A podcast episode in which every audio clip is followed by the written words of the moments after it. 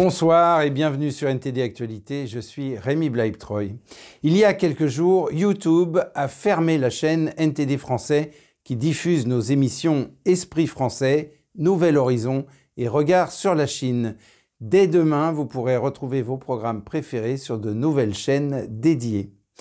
Et parlons maintenant de l'Ukraine qui étend son emprise sur les territoires récemment reconquis dans la région de Kharkiv. L'Ukraine affirme que la Russie a tiré à plusieurs reprises sur des centrales électriques, des infrastructures hydrauliques et d'autres cibles civiles en représailles à ces récentes percées. La Russie nie avoir ciblé des civils et affirme que les allégations de crimes de guerre dans la région relèvent du mensonge. Les troupes ukrainiennes ont progressé plus à l'est dans les régions abandonnées par la Russie lundi, ouvrant la voie à un assaut potentiel contre les forces d'occupation dans la région du Donbass. Le président Volodymyr Zelensky a promis que l'Ukraine continuerait à se battre pour reconquérir son territoire. Nous stabilisons la situation, nous tenons nos positions fermement, si fermement que les occupants sont vraiment en train de paniquer. Nous avons prévenu que les soldats russes en Ukraine n'ont que deux options, fuir notre terre ou se rendre. Dans une contre-offensive spectaculaire, les forces ukrainiennes ont envahi la région de Kharkiv ce mois-ci, faisant fuir des milliers de soldats russes qui ont abandonné leurs chars et leurs munitions. L'avancée ukrainienne s'est ralentie ces derniers jours, mais Zelensky a déclaré que leurs forces se consolidaient et se préparaient à de nouvelles offensives. Lundi, l'Ukraine a accusé les forces russes de bombarder la centrale nucléaire de Pivdenunkrens dans le sud du pays. Zelensky a diffusé des images vidéo de l'explosion. La compagnie nucléaire nationale ukrainienne a déclaré que des bâtiments avaient été endommagés, mais que ses réacteurs étaient indemnes. L'attaque a également endommagé une centrale hydraulique voisine et des lignes de transmission. La Russie a tiré à plusieurs reprises sur des centrales électriques, des infrastructures hydrauliques et d'autres cibles civiles en représailles, selon l'Ukraine, à des défaites sur le terrain. Moscou nie avoir délibérément ciblé des civils. Dans la ville d'Izium, qui vient d'être reconquise, des experts médico-légaux ont procédé à l'exhumation des corps d'une fosse commune. Le chef de la police d'investigation de la région de Kharkiv a déclaré que certains corps présentaient des signes de mort violente. Comme nous pouvons le constater, les cadavres de civils et de militaires ont été enterrés sans cercueil. À cause de cela, les cadavres ne sont pas en bon état. Il y a des parties décomposées.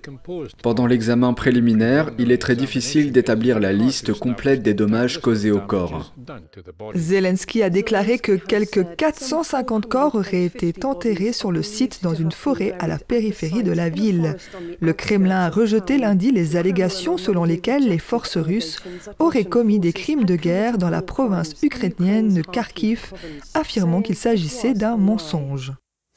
Izium, sous l'occupation russe, était presque complètement isolé. Les habitants ne savaient même pas ce qui se passait dans la guerre, ni s'il y avait encore une Ukraine.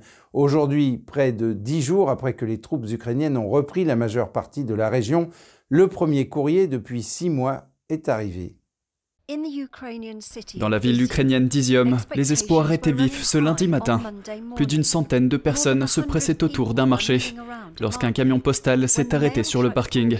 Il s'agissait de la première distribution postale depuis février. Si le courrier est opérationnel, cela signifie que la vie s'améliore. Nous allons vivre et espérer le meilleur.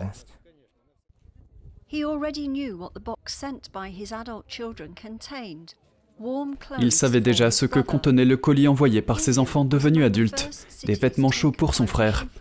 Izium a été parmi les premières villes prises par les forces russes après le début de la guerre en février et est devenu un centre de commandement pour les forces d'occupation. Début mars, la ville était presque totalement isolée. Pas de téléphone portable, pas de chauffage, pas d'électricité. Les habitants ne savaient pas ce qui se passait dans la guerre, si leurs proches étaient en vie et s'il y avait encore une Ukraine. Izium a été repris lors d'une contre-offensive ukrainienne le 10 septembre, mais plus d'une semaine plus tard, les habitants se remettent encore de la confusion et du traumatisme de six mois d'occupation.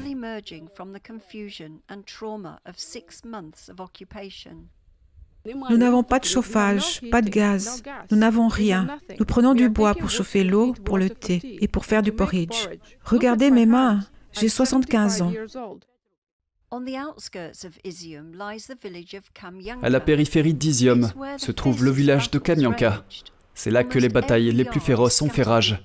Presque chaque cour est parsemé de bombes et de balles. Un lance-roquette russe se dégrade dans une allée. Il ne reste que 10 personnes sur les 1200 qui vivaient là. Elles ont perdu tout contact avec le monde extérieur le 5 mars. Nous étions plongés dans le vide, nous étions coupés du monde entier. Nous ne savions pas ce qui se passait. Nous ne savions même pas ce qui se passait dans la rue voisine, car nous ne vivions qu'ici. Cette famille de cinq personnes représente la moitié de la population du village. Ils disent qu'ils sont restés parce que c'était chez eux. C'est notre terre, c'est notre village. Ici est notre âme, ici est notre vie. Ici sont nos enfants, nos grands-mères, nos ancêtres. Des gens sont enterrés ici, des parents. Environ 2000 soldats russes se sont installés dans les maisons laissées vacantes par les habitants terrifiés. Puis soudain, il y a un peu plus d'une semaine, le village est devenu silencieux. La famille ignorait la raison de ce silence jusqu'à l'arrivée des soldats ukrainiens. Et la Cour européenne des droits de l'homme se prononce sur la bataille de diffamation entre les parents d'un enfant britannique disparu et un ancien policier portugais. Cet ancien policier a participé à l'enquête sur la disparition de Madeleine McCann. Dans un récent livre, il a suggéré que les parents de la jeune fille étaient impliqués. Les parents l'ont poursuivi en justice pour diffamation. En 2015, un tribunal portugais leur a donné raison, condamnant l'ex-policier à leur verser des dommages et intérêts. Deux ans plus tard, le jugement a été annulé par la haute juridiction portugaise. Les parents ont alors fait appel auprès de la Haute Cour européenne. Cette Cour a maintenant décidé que le livre ne contenait pas de diffamation. Madeleine McCann avait trois ans lorsqu'elle a disparu de sa chambre. Les premières investigations de la police portugaise n'ont donné lieu à aucune piste sérieuse. Pendant un certain temps, les détectives se sont concentrés sur les parents. Plus tard, la police a abandonné l'enquête, invoquant un manque de preuves et a innocenté les parents de toute implication. Le gouvernement hongrois a soumis lundi au Parlement le premier projet de loi anticorruption d'une série de projets de loi à suivre, alors que Budapest s'efforce d'éviter de perdre des milliards d'euros de financement de la part de l'Union européenne. La Commission européenne a recommandé de suspendre les paiements à la Hongrie en raison de préoccupations concernant le recul de la démocratie et la mauvaise gestion possible des fonds de l'Union européenne. Le ministre hongrois de la Justice a déclaré mardi que le pays avait besoin de temps et qu'il demandait à ses partenaires de l'Union européenne d'être tolérants. Il s'agit d'une réponse à la Commission européenne qui a fixé des conditions pour que le pays d'Europe centrale puisse continuer à accéder à des milliards d'euros de fonds européens. Il faut du temps parce que même s'il y a des procédures accélérées pour ajouter les lois et modifier la législation, il faut mettre en place de nouvelles institutions pour cela. Il faut embaucher le personnel nécessaire et c'est pourquoi jusqu'à mi-novembre, nous aurons cette possibilité. Et je demanderai également aux États membres d'être tolérants, d'être positifs, d'être constructifs et tournés vers l'avenir. Varga a déclaré qu'elle avait soumis lundi au Parlement le premier de plusieurs projets de loi anti-corruption. Dimanche, la Commission européenne a pris la mesure sans précédent de recommander la suspension de fonds d'une valeur de plus de 7,5 milliards d'euros pour ce qu'elle considère comme l'échec de la Hongrie à combattre la corruption et à faire respecter l'état de droit.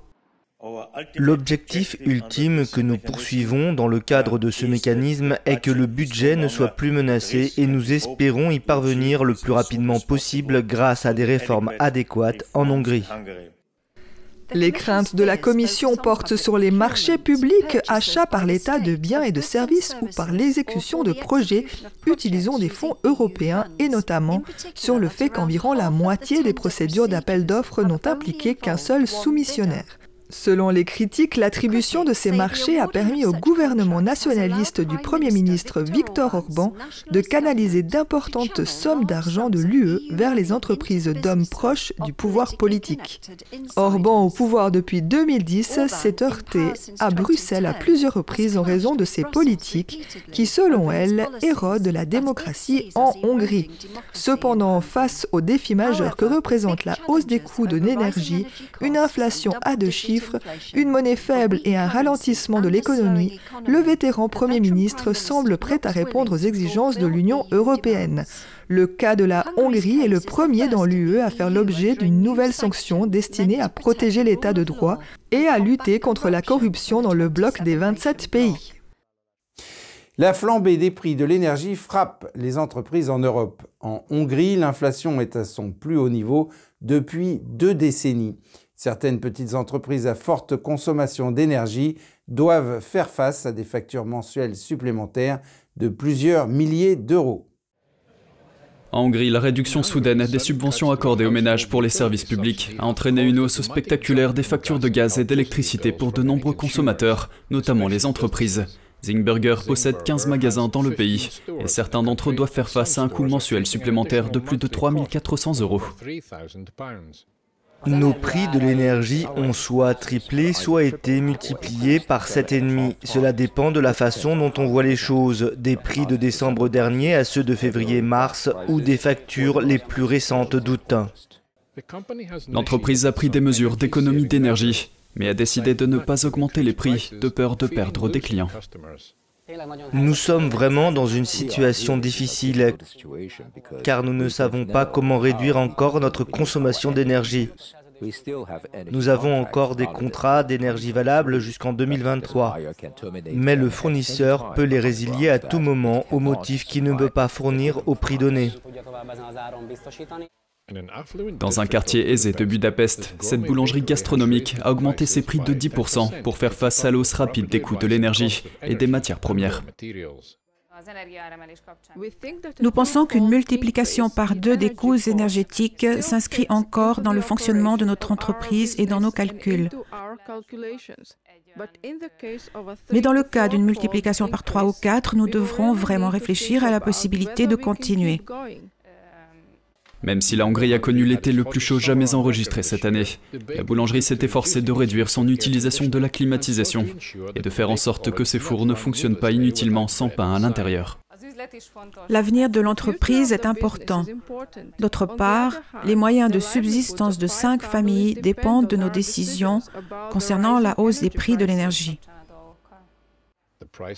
Le prix de la farine et surtout du beurre a augmenté de façon spectaculaire ces derniers mois, ce qui a incité la boulangerie à utiliser de l'huile d'olive plutôt que du beurre dans nombre de ses pains et pâtisseries pour réduire les coûts. Le gouvernement a annoncé un programme de soutien aux petites entreprises à forte consommation d'énergie. Il couvrira la moitié de l'augmentation de leur facture d'énergie par rapport au niveau de l'année dernière. Les avocats de l'ancien président Trump s'opposent à une proposition du maître spécial ils ne veulent pas divulguer les documents de Mar-a-Lago que Trump aurait déclassifiés, du moins pas encore. Jessica Beatty de NTD nous explique pourquoi. Le juge et maître spécial Raymond Diri a apparemment demandé à l'équipe de Trump de soumettre des informations sur la déclassification. Le juge Diri a été nommé la semaine dernière pour examiner de manière indépendante les documents saisis à Mar-a-Lago. Dans un dépôt lundi, l'équipe de Trump a dit qu'ils ne veulent pas donner des informations de déclassification pour le moment, arguant que cela pourrait désavantager Trump, parce que ces informations seraient également partagées avec le ministère de la Justice. L'équipe de Trump soutient qu'elle ne devrait pas avoir à divulguer ces informations jusqu'à ce qu'elle décide de s'opposer au mandat de perquisition du FBI ou de l'offrir comme défense suite à une potentielle inculpation. Des experts juridiques ont déclaré que le fait que les documents soient classifiés ou non pourrait ne pas avoir d'importance selon les accusations qui seront portées le cas échéant. Le ministère de la Justice a également envoyé sa propre lettre à Derry lundi proposant que les documents soient téléchargés sur une plateforme en ligne hébergée par une tierce De cette façon, le juge d'IRI pourrait examiner efficacement les documents tout en permettant à l'équipe juridique de Trump et au procureur de les évaluer en même temps. Le juge d'IRI rencontrera les deux parties mardi après-midi. Entre-temps, de faux documents ont été retirés de l'affaire du mandat de perquisition de Trump à Mar-a-Lago après que le gouvernement les a désavoués. Les documents incluent une fausse requête ainsi que des mandats bidons. Ils contenaient de multiples erreurs. Malgré cela, ils ont quand même été enregistrés dans le système. Un avocat américain de premier plan a déclaré lundi que les documents étaient faux. Quelques heures plus tard, un juge a rayé les documents du dossier. Les faux documents ont peut-être été déposés par un détenu depuis sa cellule de prison. Il a déposé des documents identiques dans une autre affaire qui a été abandonnée. Il est en détention depuis plusieurs années, depuis qu'il a été déclaré inapte à être jugé. D'après les archives judiciaires, depuis qu'il est en détention, il a intenté une série de procès et s'est fait passer pour un fonctionnaire fédéral. À cause de cela, son courrier est censé être contrôlé. On ne sait pas comment les faux documents ont atterri au palais de justice. Jessica Beatty, NTD News. Et le pape a déclaré qu'il était toujours prêt à se rendre en Chine, ceci alors qu'un accord majeur entre le Vatican et Pékin doit être renouvelé. Un reportage signé Chen Wu de NTD. Le dirigeant chinois Xi Jinping était au Kazakhstan la semaine dernière, en même temps que le pape. Interrogé sur une éventuelle rencontre avec Xi, le pape a répondu qu'il n'avait aucune nouvelle à ce sujet. Mais il est toujours prêt à aller en Chine. En réponse, un porte-parole du ministère chinois des Affaires étrangères a déclaré que Pékin appréciait la bonne volonté du pape. Mais il a noté qu'il n'y avait pas de temps libre dans l'agenda de Xi. Xi s'est rendu au Kazakhstan pour une réunion avec les dirigeants du pays alors que le pape était là pour une visite d'État. Dans le même temps, un accord controversé entre Pékin et le Vatican doit être renouvelé. Une délégation du Vatican s'est récemment rendue en Chine pour discuter de cet accord et les responsables du Saint-Siège espèrent le prolonger. Cet accord donne au pape le pouvoir de nommer les évêques en Chine. Il permet également aux catholiques chinois de reconnaître le pape comme le chef de l'Église universelle. Avant cet accord, Pékin nommait les évêques de son propre chef. Il ne permettait pas non plus aux catholiques chinois de reconnaître l'autorité de Rome. La Chine compte environ 12 millions de catholiques. Ils sont divisés en deux groupes, les associations d'État et les associations clandestines. Avant l'accord, les associations gérées par l'État rejetaient l'autorité du pape, tandis que les catholiques clandestins la reconnaissaient et ont souvent été persécutés pour cela. Mais les critiques considèrent l'accord du Vatican avec Pékin comme une capitulation devant le régime communiste. En 2020, Mike Pompeo, alors secrétaire d'État, a appelé le Vatican à renoncer à cet accord. Selon lui, la situation des droits de l'homme des chrétiens en Chine a empiré après la signature de l'accord. Il a cité l'exemple d'un catholique chinois qui a été battu et placé en détention pour avoir refusé de rejoindre l'Église d'État. Aujourd'hui, le Parti communiste chinois resserre son emprise sur les églises catholiques. En août, la police a fait des descentes dans des églises privées dans plusieurs provinces, dont Pékin. Selon un expert, le pape est dans une position difficile lorsqu'il s'agit de propager la religion en Chine.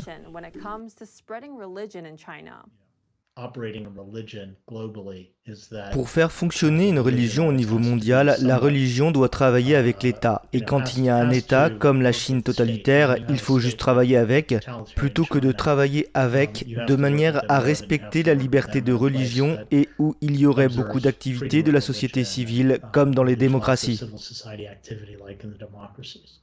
Le mois dernier, un haut conseiller politique du Parti communiste chinois a rencontré les dirigeants de deux organisations catholiques sanctionnées par l'État.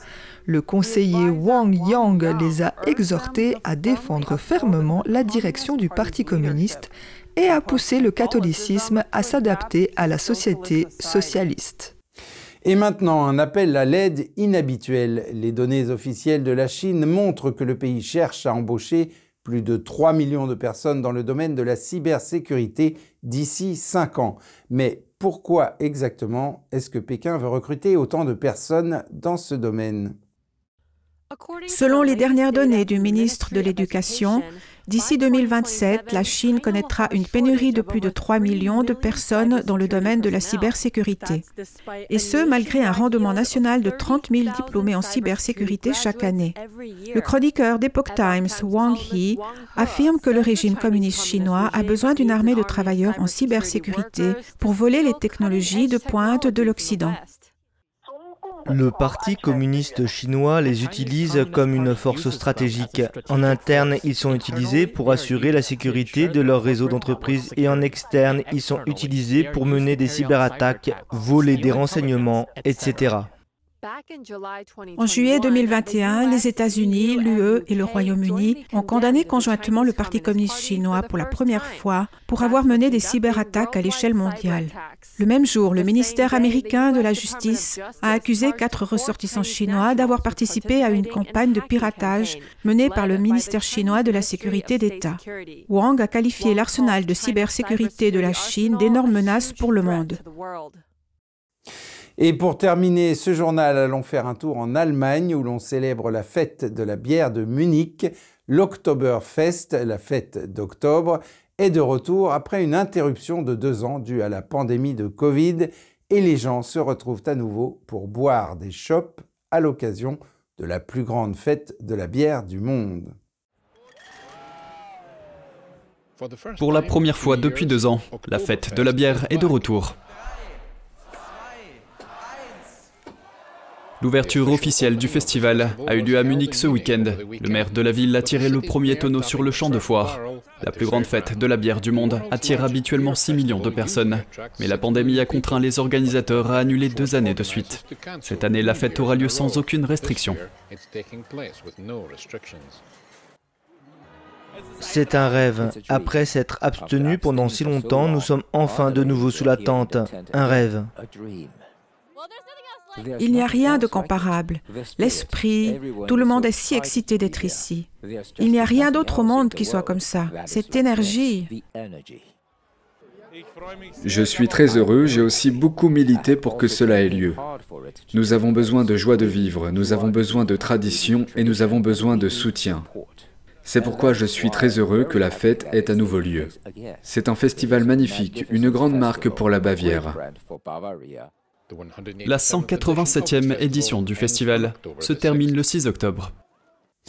Et c'est la fin de ce journal. Merci de l'avoir suivi. Restez avec nous sur NTD pour la suite de nos programmes.